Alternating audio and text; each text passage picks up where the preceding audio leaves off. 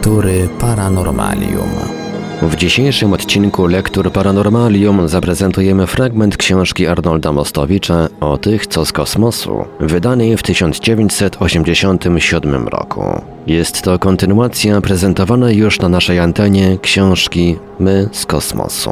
Wydaną w dwóch tomach książkę o tych, co z kosmosu prezentujemy na naszej antenie w odcinkach w całości. Zapraszamy do słuchania.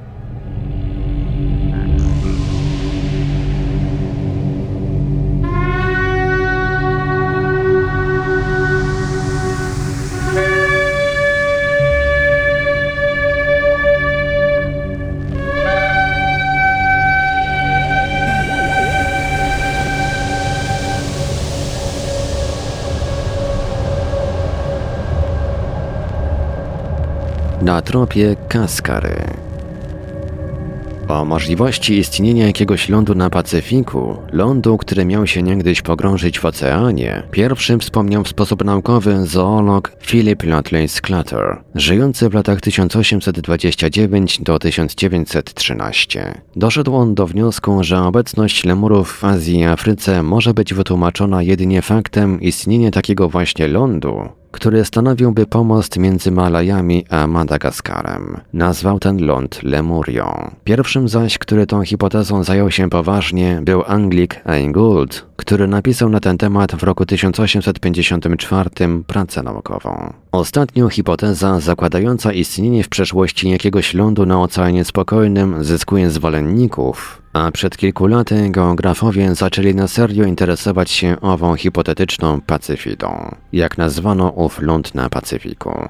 Będzie jeszcze o tym mowa w ostatnim rozdziale tej książki, kiedy wspominam o pracy profesora Louis Claude Vincenta. Chodziłoby tu o olbrzymi obszar znany dzisiaj jako Oceania, czyli wyspy na Oceanie Spokojnym, nie będące częścią żadnego kontynentu. Całkowity obszar Oceanii obejmuje przestrzeń większą od powierzchni Azji. Jeśli idzie o ludność Oceanii, to panują na temat jej pochodzenia najróżnorodniejsze hipotezy. W dużej części składa się ona z potomków przybyszy, którzy docierali tu w różnych okresach historycznych. Za miejsce pochodzenia tych przybyszy jedni przyjmują Azję, a inni Afrykę bądź Amerykę. Blumrysia i nas oczywiście interesują wszystkie dowody, jakie przemawiają za istnieniem takiego lądu. Obojętnie jaka będzie jego nazwa, Kaskara, Pacyfida czy Mu. Chodzi więc o dowody archeologiczne, etnograficzne, antropologiczne, no i oczywiście o takie, które przetrwały w pamięci ludów zamieszkujących nie tylko Oceanie, ale i okoliczne kontynenty. A takich dowodów, dowodów i śladów jest, jak twierdzi autor książki, jak się o tym przekonamy, co niemiara. Pisze na przykład Blumryś, cytat, jest rzeczą wstrząsającą, że w całej oceanii odnajduje się nie tylko budowle megalityczne, ale i technikę budowlaną. Dokładnie takie same, jakie spotyka się w Ameryce Południowej. Koniec cytatu. Oczywiście nie całkiem identyczna to technika i nie taka sama architektura, ale bez trudu można sporządzić całą listę wysp i archipelagów, na których napotyka się piramidy schodowe na Hawajach, Nowej Zelandii, Pitcairn, Nowej Gwinei, Nowych Hebrydach, jako żywo przypominające podobne budowle w Ameryce. Thor Heyerdahl tak pisze o podobieństwie zachodzącym między architekturą piramid Wysp Polinezyjskich a architekturą piramid południowo- i środkowoamerykańskich. Cytat. Większe piramidy schodkowe na Tahiti, Tonga czy spokrewnione z nimi piramidy na Hawajach, jeśli idzie o ich wielkość, formę i sztukę wykonawstwa, przypominają w ramach możliwych do porównania budowle wczesnego Meksyku i Peru. Koniec cytatu. Pisałem kiedyś o megalitycznych budowlach Nan Matol na wyspie Ponape. Budowle te skonstruowane są z potężnych bloków bazaltowych o wadze do 30 ton. I tu zagadką pozostaje sprawa ich transportu. Podobnie jak zagadką jest dla nas ów transport w Ameryce Południowej. Chodzi zresztą nie tylko o budowle, ale i brukowane drogi, systemy nawadniające czy posągi. O tych ostatnich wspomina również Heyerdahl. Cytat. Gdyby ktoś te polinezyjskie posągi znalazł w jakiejś wymarłej miejscowości południowoamerykańskiej, a nie w miejscu odległym o wiele tygodni żeglugi, Mogłyby być one uznane za jeszcze jeden dowód wczesnoamerykańskiej kultury megalitycznej. Koniec cytatu. Tyle jeśli idzie o analogie archeologiczne. Zmuszeni jesteśmy przejść do porządku dziennego nad wieloma innymi jeszcze przykładami, których dostarcza Blumrich. Zatrzymajmy się przez chwilę na legendach ludów zamieszkujących Oceanię. Wszędzie lub prawie wszędzie legendy te głoszą, że spotykane tam budowle megalityczne, drogi czy urządzenia nawadniające są dziełem bogów podobnych do ludzi, czy też dziełem ludzi obdarzonych niezwykłymi umiejętnościami. Blumrich cytuje podawane przez literaturę niektóre legendy, które nawiązują do historii tych rejonów świata. Tak na przykład etnograf Cowan relacjonuje opowieść jakiegoś Maorysa. Jej szczegóły jako żywo przypominają legendy południowoamerykańskie, które przecież też mówią o istotach, które wyglądały jak zwykli ludzie, ale posiadały nadludzkie siły. Ciekawe są te relacje Maorysów. Opowiadają oni, że istoty te przebyły na zwykłej tratwie i przywiozły ze sobą kartofle a później już wysp tych nie opuściły. I to również element nadal często spotykany w tych legendach. Istoty te są traktowane raz jako bogowie, a drugi raz jako zwykli rozbitkowie, którzy na wyspy te dostali się po długiej tłumaczce przez morze. Na Samoa jeden z mitów głosi, że tamtejsza rodzina królewska pochodzi od istot, które uprzednio żyły w niebie. Podobnym pochodzeniem szczyci się rodzina królewska na Tahiti. Blumrich cytuje raz jeszcze Heyerdala. Cytat.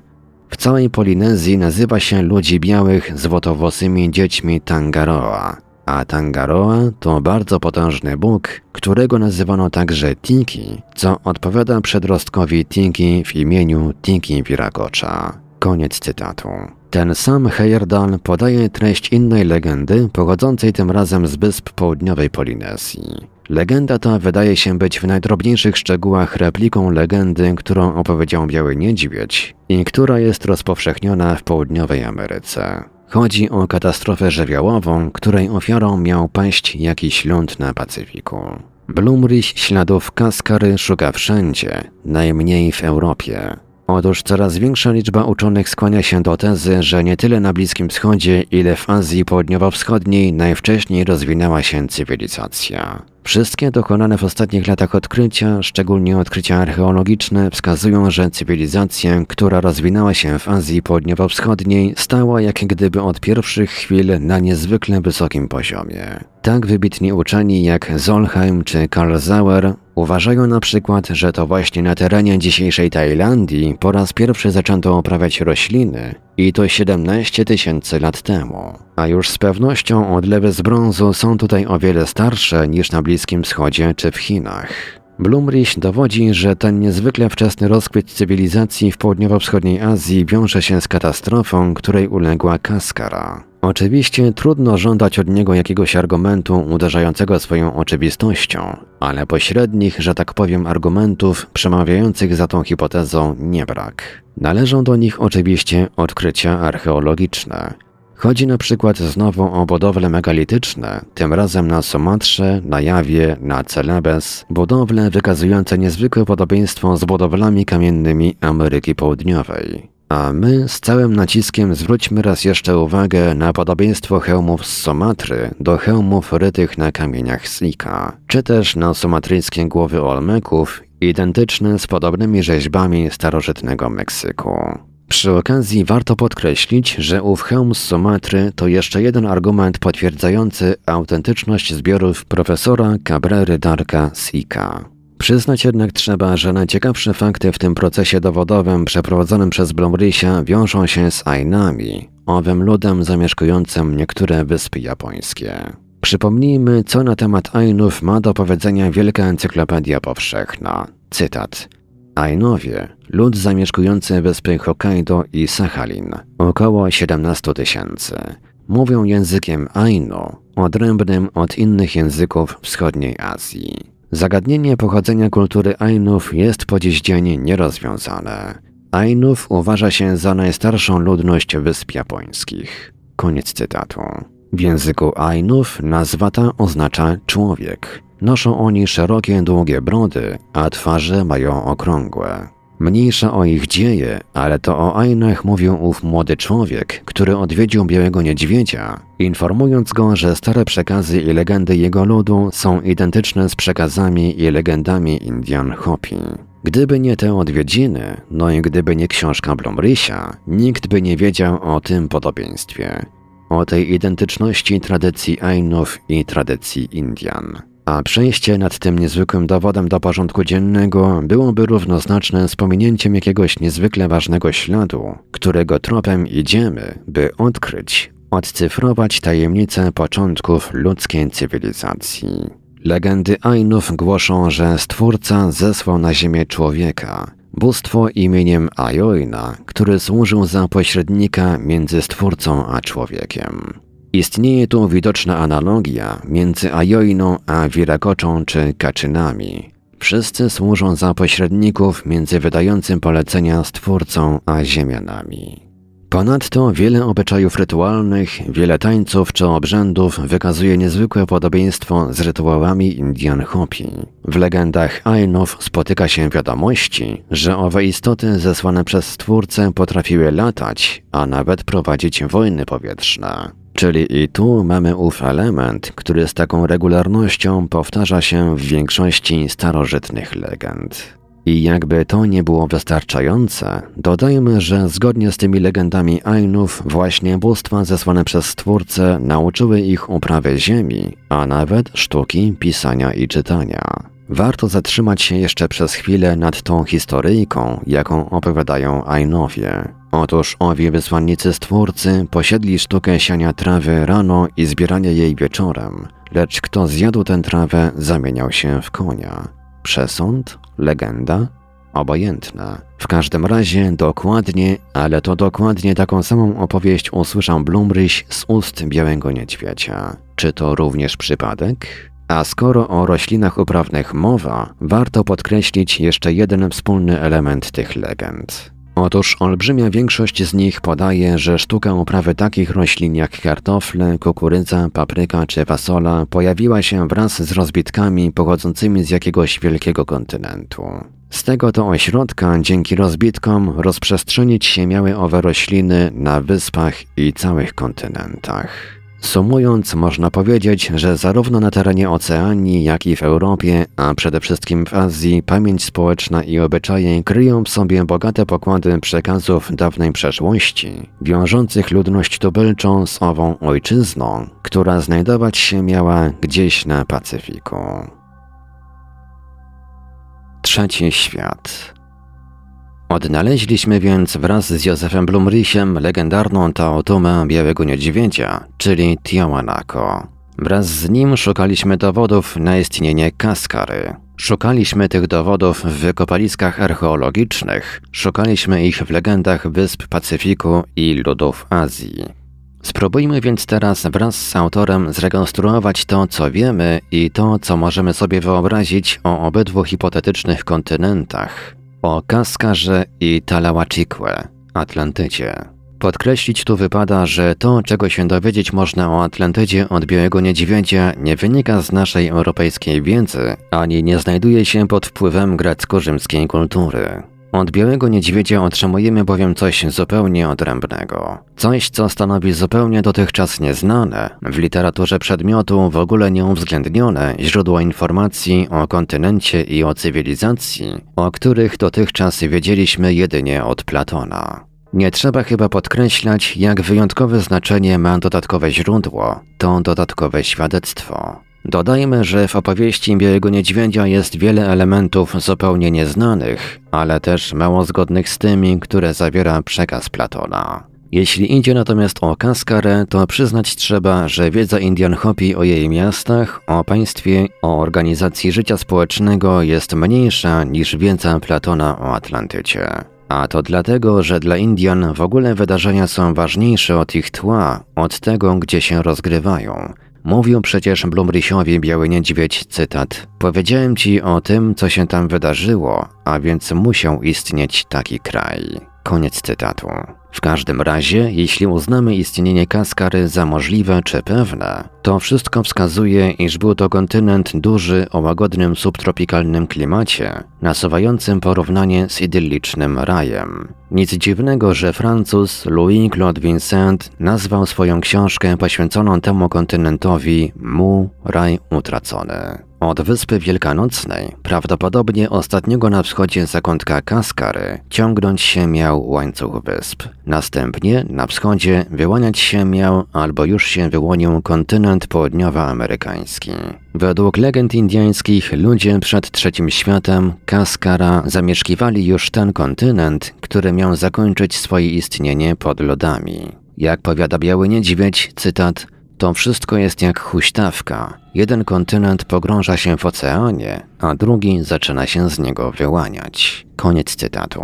Huśtawka. Obrazowe to porównanie. Blumrich z całą mocą podkreśla, że jeśli idzie o pogrążanie się Ameryki Południowej w oceanie i później ponowne jej wyłonienie się, istnieją na to niepodważalne dowody geologów. Geologia potwierdza tę huśtawkę. Niemniej przy najdłuższych nawet okresach nie ma nadziei, by podobne zjawisko można było sprawdzić. To zrozumiałe. Takie zjawiska ciągną się miliony czy dziesiątki milionów lat, a człowiek nie istnieje na Ziemi dostatecznie długo, by mógł takie zjawisko zanotować w pamięci swego gatunku. Niemniej istnieje jakaś prymitywna wiedza o pogrążeniu się kontynentów w oceanie i wyłanianiu się kontynentów z oceanu. I to w postaci zgoła konkretnych opowieści mówiących o przeżyciach człowieka, o jego cierpieniach związanych z tym gigantycznym zjawiskiem. Czy mamy jakieś dowody na to, że przed trzecim światem istniał drugi? Może i są, może by się i znalazły, gdyby ich ktoś poważnie szukał. Szukał? A bez szukania? Czy próbował ktoś odpowiedzieć na pytanie, skąd pochodzą niewzbudzające wątpliwości co do swego charakteru ślady stóp, stóp bosych i stóp obutych, odkrytych w skamielinach sprzed milionów lat w Tennessee i Kentucky, pod St. Louis i w Nikaragui? Ślady, które stoją w sprzeczności z całą naszą wiedzą o przeszłości człowieka. Wspomnę jeszcze w zakończeniu tej książki o owych niezwykłych śladach. Czy dożyjemy, pyta Blumrich, czasów, kiedy geologia zacznie nam przekazywać prawdę o tych prastarych przekazach? No ale wróćmy do Kaskary. Kaskara rozwijała się, jej ludność stawała się coraz liczniejsza, a społeczeństwo posiadało jakieś określone struktury. Blumrich, wyciągając logiczne i sensowne wnioski z dochodzenia, które tak żmudnie przeprowadza, próbuje nie tylko określić charakter tego społeczeństwa czy granice państwa, które przecież nie musiały być identyczne z granicami kontynentu, ale stara się nawet nakreślić warunki bytowania ludzi, którzy kontynent ten zamieszkiwali. Oczywiście operacja to dość ryzykowna i nie zawsze poparta wystarczającymi dowodami rzeczowymi, dlatego też nie będziemy towarzyszyli autorowi w tej jego wycieczce po krainie fantastyki. Natomiast, a to jest już znacznie ciekawsze i bardziej może nas zainteresować, godne uwagi są rozważania Blumrysia na temat miejsca, jakie zgodnie z legendami indyjskimi i innymi przekazami w społeczeństwie Kaskary zajmowali Kaczyni i jakimi rozporządzali czy rozporządzać mogli mocami technicznymi. Tę ostatnią sprawę pozwolę sobie uzupełnić pewnymi własnymi wnioskami. W opinii Białego Niedźwiedzia nie byli Kaczyni, podkreśla to z całym naciskiem, bóstwami w religijnym znaczeniu tego słowa. Władza ich i szacunek, jakim się cieszą, wynikają zarówno z ich przewagi technicznej, z wyższej niż u pozostałych śmiertelników inteligencji, oraz z niewątpliwej wyższości moralnej. Tak to wynika zarówno z legend Inków czy Azteków. Biały Niedźwiedź wiele miejsca w rozmowach z Blumrysiem poświęcił poglądom filozoficznym Kaczynów. Wiadomo, że byli oni wrogami wszelkiego gwałtu, wszelkich wojen i łamania podstawowych zasad współżycia społecznego. Dlatego też gwałcenie tych praw uważali za wyzwanie rzucane samemu Stwórcy. Co można na podstawie legend Indian Hopi czy Inków powiedzieć o technice, w jaką wyposażeni byli Kaczyni? Już sam fakt, że posiadali, jak to stwierdzają ich relacje, umiejętność latania, że mogli odbywać dalekie loty w zasięgu naszej planety, odrywać się od niej, a nawet opuszczać nasz system słoneczny, każe przypuszczać, że ich technika stała na bardzo wysokim stopniu rozwoju, przewyższającym nie tylko nasz poziom techniczny, ale i naszą wyobraźnię. Musimy zawsze pamiętać, że nie wszystkie treści legend czy mitów dadzą się przełożyć na język takiej rzeczywistości, na język takich faktów, z których odczytać będzie można prawdę o wydarzeniach czy zjawiskach, które legendy te na swój sposób przekazały. To prawda, ale z drugiej strony nie wszystko jest fikcją, nie wszystko tworem fantazji. W poprzedniej mojej książce cytowałem poważnych autorów, którzy uważają, że każdej legendzie, że każdemu mitowi należy się przyjrzeć z tego punktu widzenia. Dlatego też większą część relacji Białego Niedźwiedzia, jak też niemałą cząstkę legend Inków czy Azteków, podobnie jak ma to miejsce z legendami Sumerów czy Dogonów, należy uznać za opis pewnej rzeczywistości, którą na swój sposób ubarwioną opisują. Słuszność tej tezy w odniesieniu do podobnych przekazów ludów prymitywnych, czy też mało poznanych, udowadniają przykłady powiedzmy Tybetu czy Czarnej Afryki. W książkach poświęconych tym kulturom czy cywilizacjom znajdujemy przykłady obecnie tam zaobserwowanych niezwykłych zdolności typu parapsychologicznego, jak przekazywanie myśli na odległość, czy nawet widzenie na odległość. Gdyby na te zjawiska spojrzeć z daleka, z wyższości naszej wiedzy i cywilizacji, można by sądzić, że relacjonując je, autorzy dali upust swojej fantazji. Ale nie tylko o taką konfrontację chodzi. Przecież współczesna wiedza widzi perspektywy realizacji czy możliwości technicznych, dzisiaj jeszcze niemożliwych do zrealizowania. Ale jutro? Jutro, kiedy przyszłość stanie się dniem dzisiejszym? Blumrich cytuje na przykład pracę uczonego austriackiego Nowaka, który dowodził, że można bezpośrednio z promienia słonecznego otrzymać energię elektryczną, jeśli się promień ten za pomocą silnego pola elektromagnetycznego rozszczepi. Nowak powiada, że nie jest wykluczone, iż już wkrótce miliony ludzi będą mogły otrzymać energię elektryczną w ten sposób, że się za pomocą określonej metody promień słoneczny przepuści przez odpowiedni kryształ. A przypominam, że biały niedźwiedź też mówił o krysztale, jako o urządzeniu, za pomocą którego otrzymywano w kaskarze energię. Dodajmy jeszcze jeden przykład, który, jak mi się wydaje, w istotny sposób uzupełnia tę argumentację. Jak pamiętamy, mówiąc o aparatach latających kaczynów, biały niedźwiedź twierdził, że poruszają się one za pomocą pola magnetycznego. Otóż po tej samej linii idą pionierskie prace doktora inżyniera Jana Pająka z Politechniki Wrocławskiej, prace związane z teoretycznymi podstawami pędnika magnetycznego. Pędnikiem magnetycznym, pisze dr Pająk w przeglądzie technicznym numer 10 z 20 kwietnia 1981 roku, nazwano specjalnie skonstruowane źródło pola, które nadaje się do realizacji samodzielnego napędu statków latających. Koniec cytatu. Dr Pająk pisze, że data przypuszczalnego wykorzystania napędu magnetycznego dla tego rodzaju statków wypadnie gdzieś na lata 30. przyszłego wieku. Czy sądzić należy, że Biały Niedźwiedź rozporządzał pracami naukowymi zawierającymi dane o możliwościach wykorzystania tego rodzaju napędu?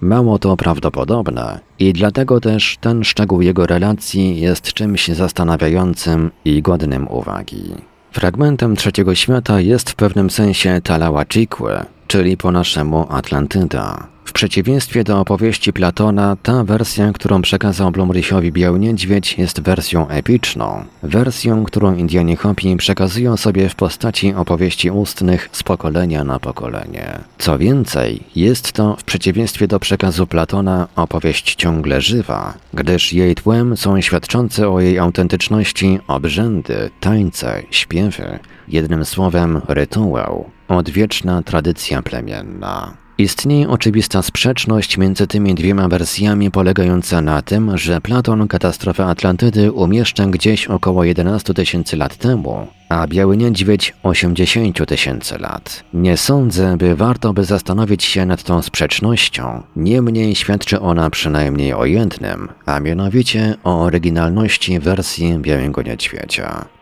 Mógł on przecież przystosować całą swoją opowieść do bliskiego sercu każdego białego człowieka tekstu Platona, który zresztą zna. Nie uczynił tego, jako że przekaz przodków był dla niego ważniejszy niż ewentualna chęć uwiarygodnienia swojej historii poprzez przystosowanie jej do tej, jaką przekazał jeden z największych filozofów ludzkości. Józef Blumrich sądzi, że wersja platońska wynikła z nakładania się dwóch warstw prastarych mitów i legend. Nałożyły się na siebie dwie relacje. O katastrofie gwałtownej, która zniszczyła Atlantydę i o kataklizmie powolnym, który doprowadził do zniknięcia Kaskary pod falami oceanu. Nie zamierzam rozstrzygać, czy hipoteza ta jest słuszna. W obydwu relacjach mowa jest o wojnach prowadzonych przez mieszkańców Atlantydy i to w bardzo realistycznej formie. Biały Niedźwiedź podaje, że rozbitkowie z Atlantydy dotarli do wybrzeży Afryki i Europy. Nie jest on narratorem nieomylnym, ale przecież przypomnieć się godzi, że niektórzy badacze wskazują na podobieństwo takich grup plemiennych czy narodowościowych jak Berberowie, Tuaregowie lub Baskowie, których pochodzenie jest po dziś dzień nieznane i których uważa się za potomków owych rozbitków z kontynentu dotkniętego nagłym kataklizmem. Koniec trzeciego świata. Gwałtowna katastrofa, której uległa Atlantyda i powolne pogrążenie się Kaskary w wodach oceanu to były wydarzenia, które pochłonęły prawdopodobnie miliony istnień ludzkich i zmieniły z pewnością drogi rozwoju ludzkości, twierdzi Blumrich. Ta podwójna katastrofa, zniknięcie dwóch kontynentów, w czasie której zniszczone zostały dwie wielkie kultury, dwie cywilizacje, które nie miały się odrodzić, nie jest już dziś hipotezą z pogranicza fantastyki. W obydwu wypadkach, pisze Blumrich, ilość dowodów naukowo-wartościowych jest tak wielka, że nie dałoby się ich zgromadzić w jednym tomie. Ale celem mojej książki jest tylko weryfikacja historii, jaką przekazują sobie Indianie z plemienia Hopi. Wszystkie inne aspekty tej sprawy można tylko omówić pokrótce. Koniec cytatu. A owe inne aspekty tej sprawy są przecież nie mniej pasjonujące, jeśli się zważy, że sam fakt istnienia czy nieistnienia Atlantydy jest po dziś dzień zajadle dyskutowany, a książki tej tematyce poświęcone obejmują dzisiaj wcale dużą bibliotekę. Relacja Białego Niedźwiedzia rzuca na szale tej dyskusji nowe, ważkie argumenty, pochodzące z nieznanego dotychczas źródła. Nie zamierzam powoływać się tutaj na wszystkie dotychczasowe tego problemu badania czy odkrycia, tym bardziej, że nie chodzi tu o wznowienie sporu wokół Atlantydy. Ale warto przecież wspomnieć o dokonanych przez ekspedycję radziecką pod koniec lat 70. odkryciach na dnie oceanu, na zachód od Wysp Kanaryjskich. A odkryto tam przecież nie mniej, nie więcej tylko jakieś budowle i jakieś ruiny. Wspomniałem poprzednio o zagadkach antropologicznych, jakie stanowią Tuaredzy, Berberowie czy Baskowie. Pochodzenie języka baskińskiego jest ciągle nieznane, a niektórzy, wcale kompetentni autorzy, uważają Basków za najbardziej autentycznych potomków człowieka z Kromanion, którego uważa się za rozbitka z Atlantydy. O megalitach na zachodzie Europy też już wspomniałem. A czy można przyjąć za wyczerpujące wyjaśnienia, jakich udziela oficjalna nauka, jeśli idzie o pochodzenie cudownego malarstwa jaskiniowego Europy Zachodniej? Altamira i Lascaux czekają ciągle na swoich prawdziwych odkrywców a owe sylwetki ludzkie wyryte przed 15 tysiącami lat na kamieniach, odkryte we Francji, sylwetki istot tak samo odzianych jak my odziani jesteśmy dzisiaj i tak samo jak my wyglądających? Tak, tak. Wiele argumentów przemawia za autentycznością legend o lądzie, który w naszych legendach przetrwał jako Atlantyda. Już wiemy, że zgodnie z legendami indyjskimi, wraz ze zniknięciem Kaskary wyłoniła się z oceanu Ameryka Południowa. Tak powiadają Indianie i jak już wspomniałem, nie jest to tylko fantazja. Wiemy także z tych przekazów, że to Kaczyni pomogli rozbitkom z Kaskary odnaleźć ów ląd, Amerykę Południową, która w legendzie nosi nazwę Tootumy. Jak wskazują dowody, o ile w ogóle można tu mówić o jakichś pewnych dowodach, nie wszyscy mieszkańcy Kaskary osiągnęli Amerykę Południową. Część pozostała na wyspach, będących resztką dawnego, w olbrzymiej części zatopionego lądu. Cool. Wielu zginęło po drodze, wielu dotarło do innych zachodnich wysp oceanu. Ze słów Białego Niedźwiedzia, miasto za miastem ulegało zniszczeniu. Wynika, że w pewnym momencie katastrofa przybrała prawdopodobnie szybsze tempo i nie dla całego kontynentu trzeba było kilku tysięcy lat, by pogrążyć się w oceanie. Blumrich wyciąga stąd wniosek, że podczas owego okresu szybciej przebiegającego kataklizmu nawet nie wszystkim kaczynom udało się ujść z zagłady. Można się domyśleć, że te istoty z innej planety nie wszystkie zabezpieczone były przed tak gwałtowną klęską żywiołową. Blumrich dochodzi do takiego wniosku na podstawie owej cytowanej już legendy Maorysów, która głosi, że przed wiekami istoty podobne do bogów przybyły na Tratwie i osiedliły się na dzisiejszej Nowej Zelandii. Osobiście bardzo mi odpowiada taka hipoteza. Bardzo jest ludzka, a być może dowodzi także, że kaczanami kierował obowiązek wypełnienia jakiejś misji, którą spełnić mieli na naszym globie. Wspomnieliśmy już, że część rozbitków udała się w kierunku zachodnim, w kierunku Azji, a że pewna ich część cel swój osiągnęła, świadczą wspomniani już Ainowie, jak też i te wszystkie odkrycia dokonane na terenie południowo-wschodniej Azji, które dowodzą, które wyraźnie zupełnie wskazują, iż rozwój kultury i cywilizacji szedł tam nie z zachodu, ale odwrotnie, na zachód i południe. Stąd wniosek, że nosiciele tej cywilizacji i kultury przybyli ze wschodu i byli ambasadorami kultury już rozwiniętej. Wreszcie, jako dowody przybycia tych rozbitków służyć mogą owe odkrycia archeologiczne na Sumatrze, o jakich była już mowa. Na zakończenie zaś jeszcze jeden dowód, który Blumrich cytuje z tym większą satysfakcją, że dotyczy odkrycia dokonanego przez jego przyjaciela, Erisia von Deinikena. A wartość tego dowodu jest, przyznać trzeba, niemała. Otóż Deiniken odkrył na dwóch stelach w Ekwadorze napisy, które profesorowi Kandzilelowi z Indii udało się odczytać. A udało się to jemu właśnie dlatego, że są one identyczne, jeśli idzie o treść i język z napisami bramińskimi, pochodzącymi z wczesnego okresu Asoka w Indiach. Te zaś wiele podobieństwa wykazują z północno-semieckimi napisami z około tysiąca lat przed naszą erą. Mniejsza o tekst tych napisów, chociaż może warto wspomnieć, że jest w nich mowa o niejakim Sudasie, który uniesiony został do nieba. Napisy te z jednej strony świadczą o wspólnym pochodzeniu pewnych elementów kultury Indian południowoamerykańskich i ludów południowo-wschodniej Azji, z drugiej zaś przeczą temu, jakoby przed przybyciem Hiszpanów do Ameryki tamtejsi Indianie nie posiadali własnego pisma. No i nie zapomnijmy, że Ekwador i Indie oddalone są od siebie mniej więcej o połowę obwodu naszej planety. Jak to wytłumaczyć? O przypadku przecież tu mowy być nie może. Blumrich poetycko stwierdza, że te dwa identyczne napisy to dwa znaki świetlne na krańcach kręgu geograficznego, którego ośrodkiem wydaje się być Kaskara, ląd i cywilizacja, które pogrążyły się w oceanie spokojnym. Biały Niedźwiedź, opisując drogę rozbitków Kaskary na Taotumę, podkreślił, że ci najmniej znaczący, nie pełniący żadnej władzy, nie mieli, jak wielcy trzeciego świata, prawa do korzystania z latających aparatów. Musieli wybrać drogę taką, jaką im serwowała natura. A natura zostawiła do ich dyspozycji łańcuch wysp, dzięki którym i oni osiągnąć mogli ziemię obiecaną. Tak głoszą legendy.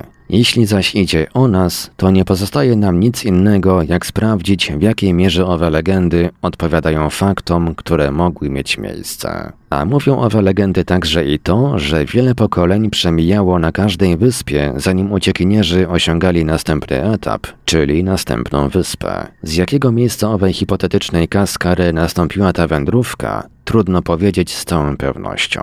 Blumrich zakłada, że nastąpiło to w pobliżu dzisiejszej wyspy Wielkanocnej, najbardziej dziś na wschód wysuniętego punktu dawnego lądu. Wielu współczesnych geografów uważa, że wyspa ta jest częścią jakiegoś dawnego kontynentu.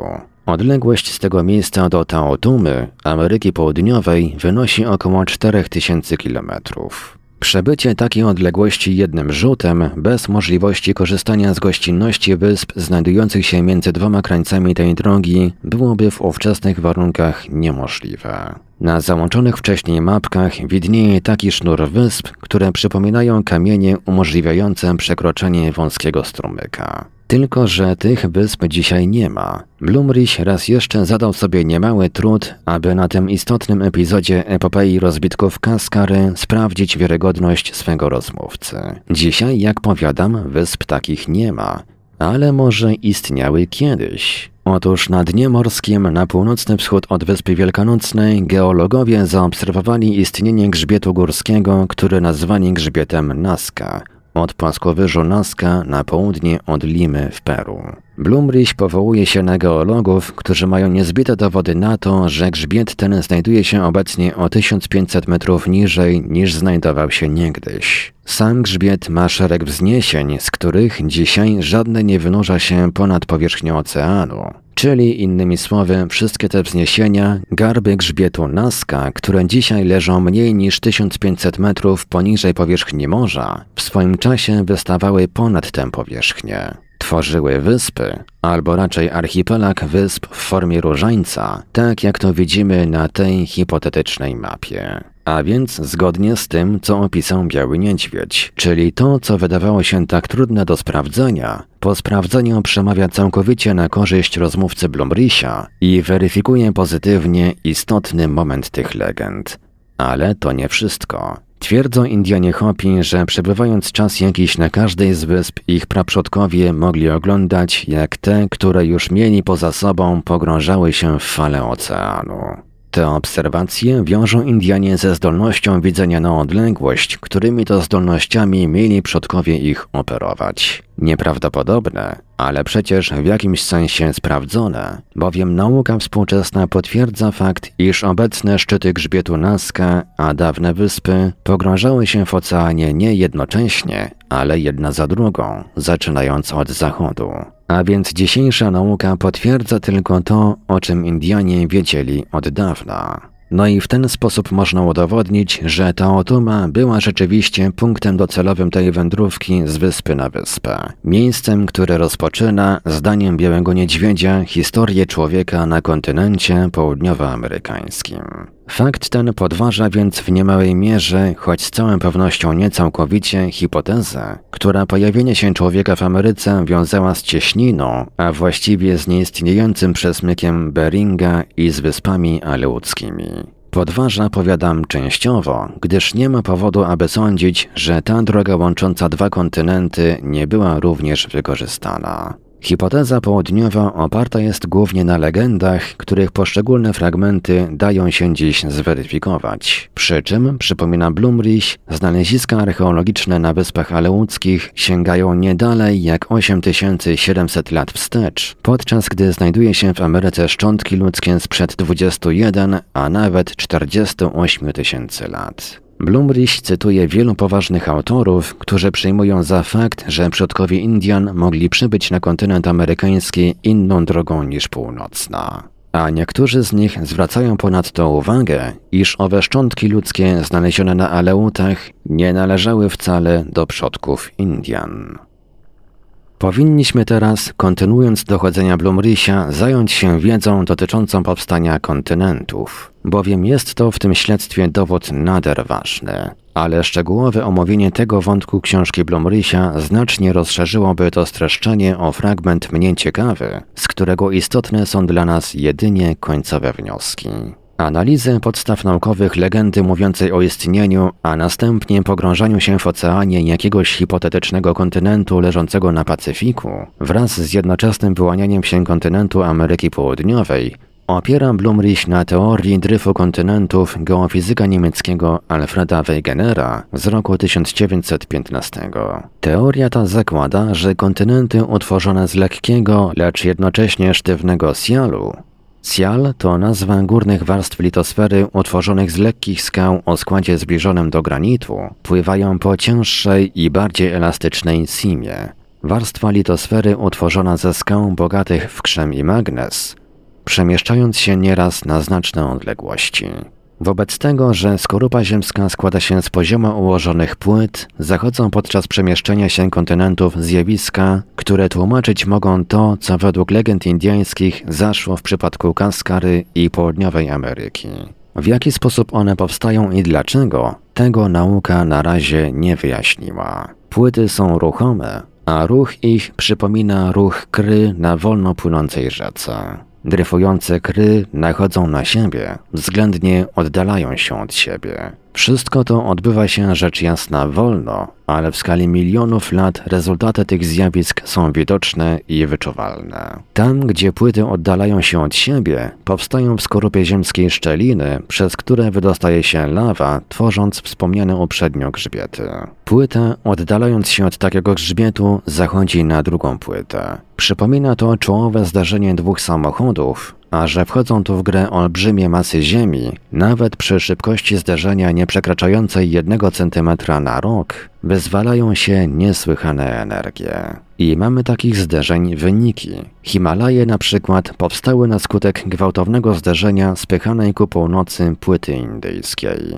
Przy takim ruchu płyt tektonicznych powstać może inne jeszcze zjawisko. Płyta kontynentalna może na przykład nasunąć się na płytę morską. Mogło to mieć miejsce w wypadku zetknięcia się płyty południowoamerykańskiej z płytą naskańską. Spowodowało to wzniesienie się zachodniego brzegu południowej Ameryki ku górze. Opierając się więc na teorii Wegenera, twierdzi Blumrich, w ten właśnie sposób wyobrazić sobie możemy dzieje Kaskary i Ameryki Południowej. Na skutek prawdopodobnie zmian w simie znajdującej się pod płytą trzeciego świata, płyta ta zaczęła się obniżać, a wraz z nią zanurzać się począł cały kontynent, którego była podstawą. Nastąpiło tu zjawisko naczyń połączonych i Sima pod płytą południowoamerykańską zaczęła się unosić. Oczywiście trudno dziś powiedzieć, czy dzięki temu wyłonił się cały kontynent, czy też zjawisko to zakończyło tylko jego ostateczne ukształtowanie. Czy taka huśtawka może być autentycznym zjawiskiem zachodzącym w skorupie ziemskiej, będącym wynikiem ruchów tektonicznych, tak jak tego dowodzi Blumrich? Nie wiem i nie sądzę, by się autorytatywnie wypowiedzieć mogli w tej sprawie specjaliści.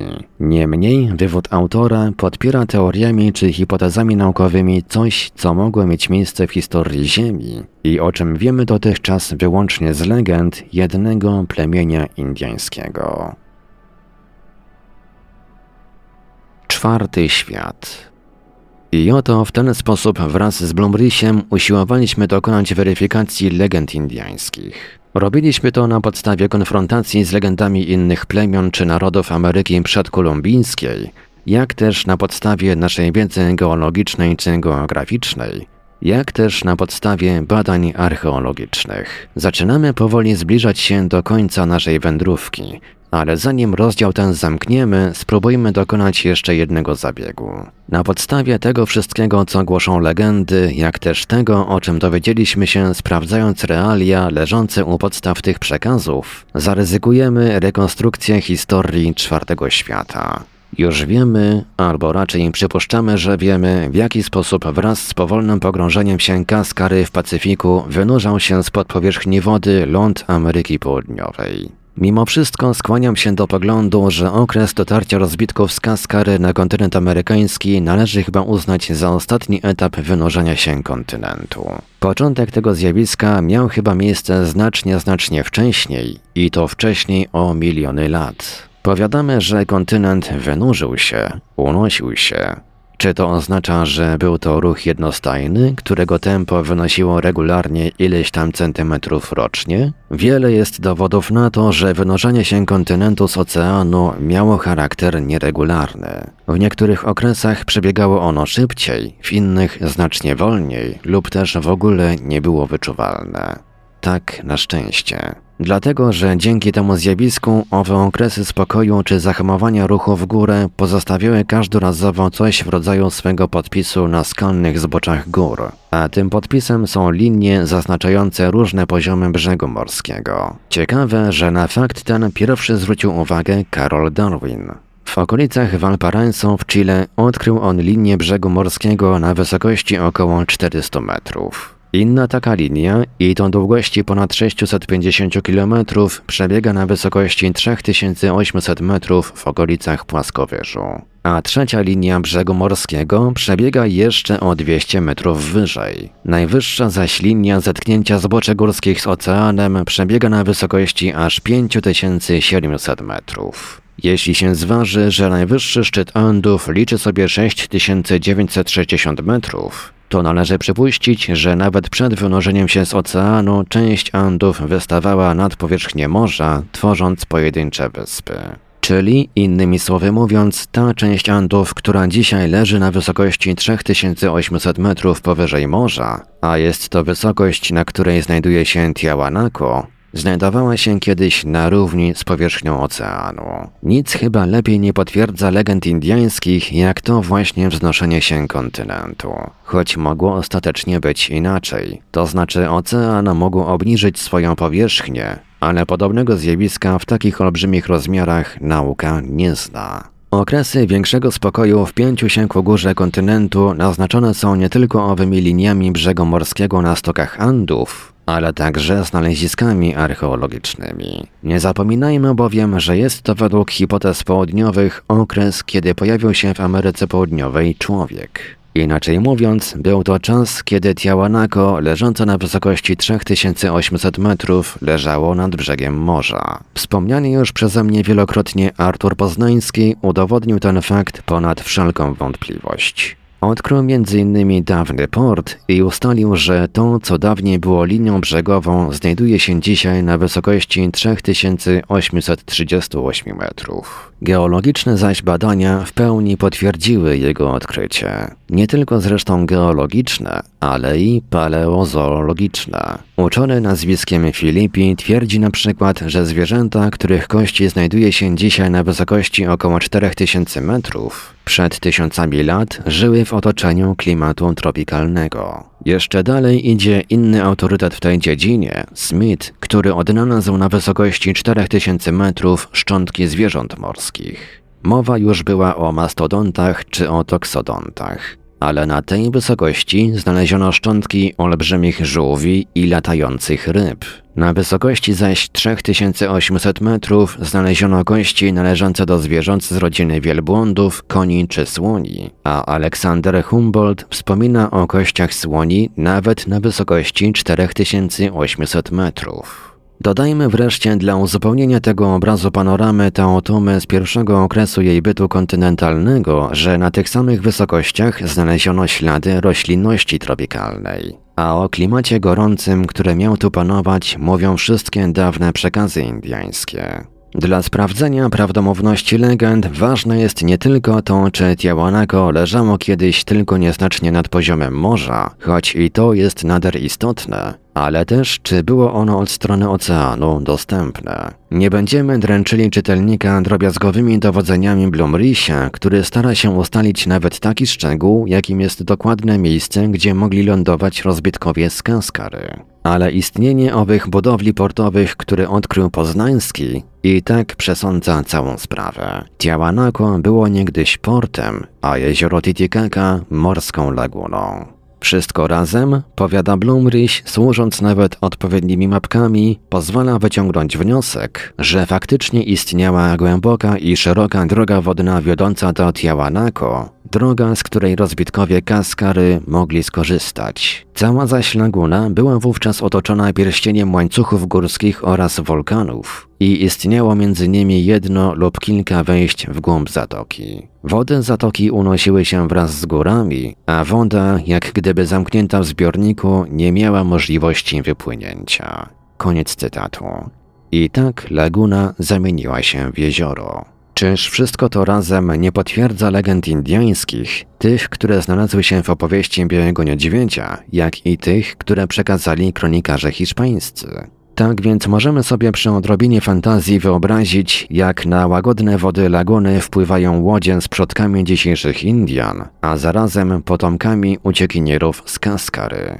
Nareszcie, nareszcie znaleźli się u bram ziemi obiecanej. Okrzyk ten mógł wyrwać się z piersi tym wszystkim, którzy na ten moment czekali, którzy wiedzieli, że kiedyś tu wylądują, tak jak to ich przodkom obiecywali kaczeni. Wizja tej ziemi obiecanej towarzyszyła całym pokoleniom przez lata wędrówek po wyspach oceanu. Czyż więc dziwić się należy, że ten skrawek nowego kontynentu stał się dla nich miejscem specjalnej czci? Że od niego brał się początek?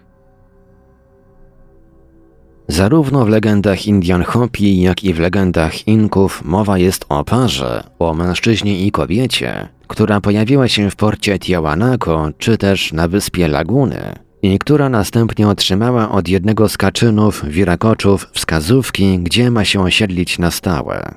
Jest to oczywiście jakiś symbol czy jakaś metafora, choć niezwykle współczesna, jak gdyby sprzeżyć pierwszych przybyszów do Stanów Zjednoczonych, czy nawet na nasze ziemie zachodnie. Niemniej obraz przybywających po długiej tułaczce potomków rozbitków z Kaskary musiał w jakimś sensie na stałe utrwalić się w pamięci zbiorowej, jak też musiała odbyć się opiekuńcza rola owych kaczynów wirakoczów, przybyszów z innej planety. Uznano za zupełnie zrozumiały fakt obecności w Tiahuanaco owych półbogów, którzy pojawili się tu pierwsi i wszystko przewidzieli. Bo Kaczyni wiedzieli już wszystko, co wiedzieć w takiej sytuacji powinni o nowym kontynencie.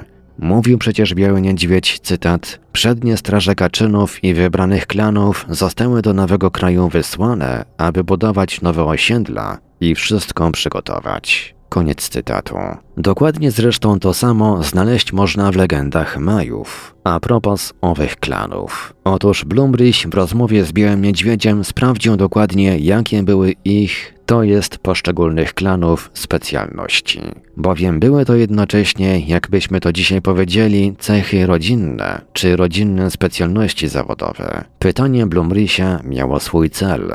Według przekazów indyjskich bowiem w owej forpoczcie, która przygotować miała nowy kontynent na przyjęcie przybyszów, znaleźli się specjaliści budownictwa i architektury, klan węża, specjaliści od łączności, klan pająka, specjaliści od dostaw energii, klan ognia itd. Tak Nastąpiły twarde, trudne dni w nowych warunkach geograficznych i klimatycznych. Pisze Blumrich, cytat. Nie zapominajmy, że ludzie, którzy tu przybyli, nie stanowili jakiejś prymitywnej hordy, ale należeli do społeczeństwa o rozwiniętej kulturze. Społeczeństwa, które ponadto kierowane było przez niezwykłych przywódców. I to niezależnie od tego, że chwilowo musieli ci przywódcy wyuczać rozbitków rzeczy najniezbędniejszych, to przecież byli owi przybysze dostatecznie przygotowani, by budować według z góry założonego planu.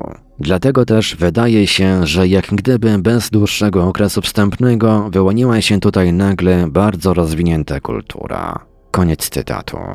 No i trzeba było jeść. Kaczyni uczyli przybyłych jak najlepiej wykorzystać rośliny, które ich ojcowie hodowali na kaskarze. Tutaj przekazy Białego Niedźwiedzia, Azteków i Majów są ze sobą zdecydowanie zgodne, wprost identyczne. Ale to nie mogło wystarczyć. Sprawa żywności była sprawą najbardziej palącą. Ponadto ziemia była jeszcze ciągle nasycona solą i nie dawała nadzwyczajnych plonów. Ludności przybywało i właśnie dlatego trzeba było się zabrać do budowania owych tarasów rolnych na zboczach gór, tarasów, o których była już mowa. Czytelnicy mi wybaczą, jeśli poświęcę tym tarasom jeszcze nieco miejsca. Istnieją one po dziś dzień.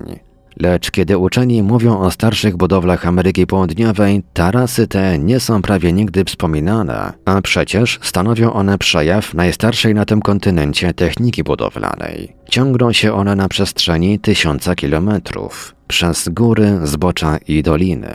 W niektórych miejscach zbocze takie pokryte jest ponad setką tarasów. W innych miejscach sięgają one dzisiaj wysokości 5500 metrów nad poziomem morza. Niezwykła jest technika tych budowli, a niektórzy uczeni próbują przypisać ją społeczeństwu prymitywnemu. Powiada Blumrich, że dzisiaj podobne urządzenia mogłyby wznosić jedynie jakieś wysoko wyspecjalizowane firmy inżynierskie.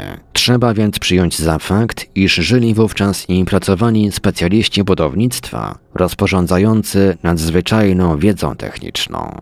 Jeśli zaś różnica poziomów między najniżej a najwyżej położonymi tarasami wynosiła i 2000 metrów, A te najwyższe niebudowane przecież były li tylko dla ozdoby, lecz dla takiego samego celu, dla którego wznoszono tarasy na niższym poziomie. To dowodzi ten fakt bez żadnej wątpliwości, że w okresie, kiedy tarasy te budowano, panował tu klimat tropikalny. Jeszcze jeden dowód na wiarygodność indyjskich przekazów.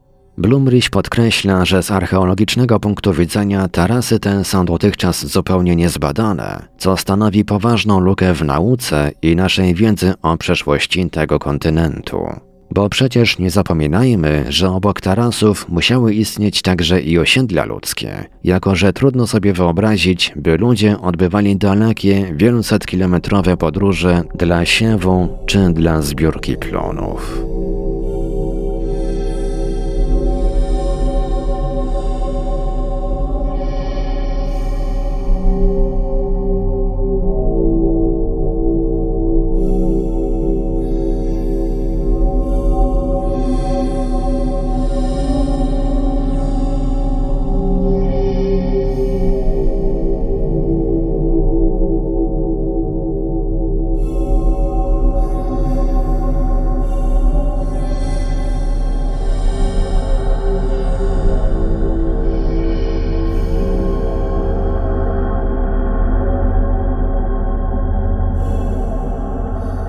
Radiu Paranormalium zaprezentowaliśmy fragment książki Arnolda Mostowicza o tych, co z kosmosu.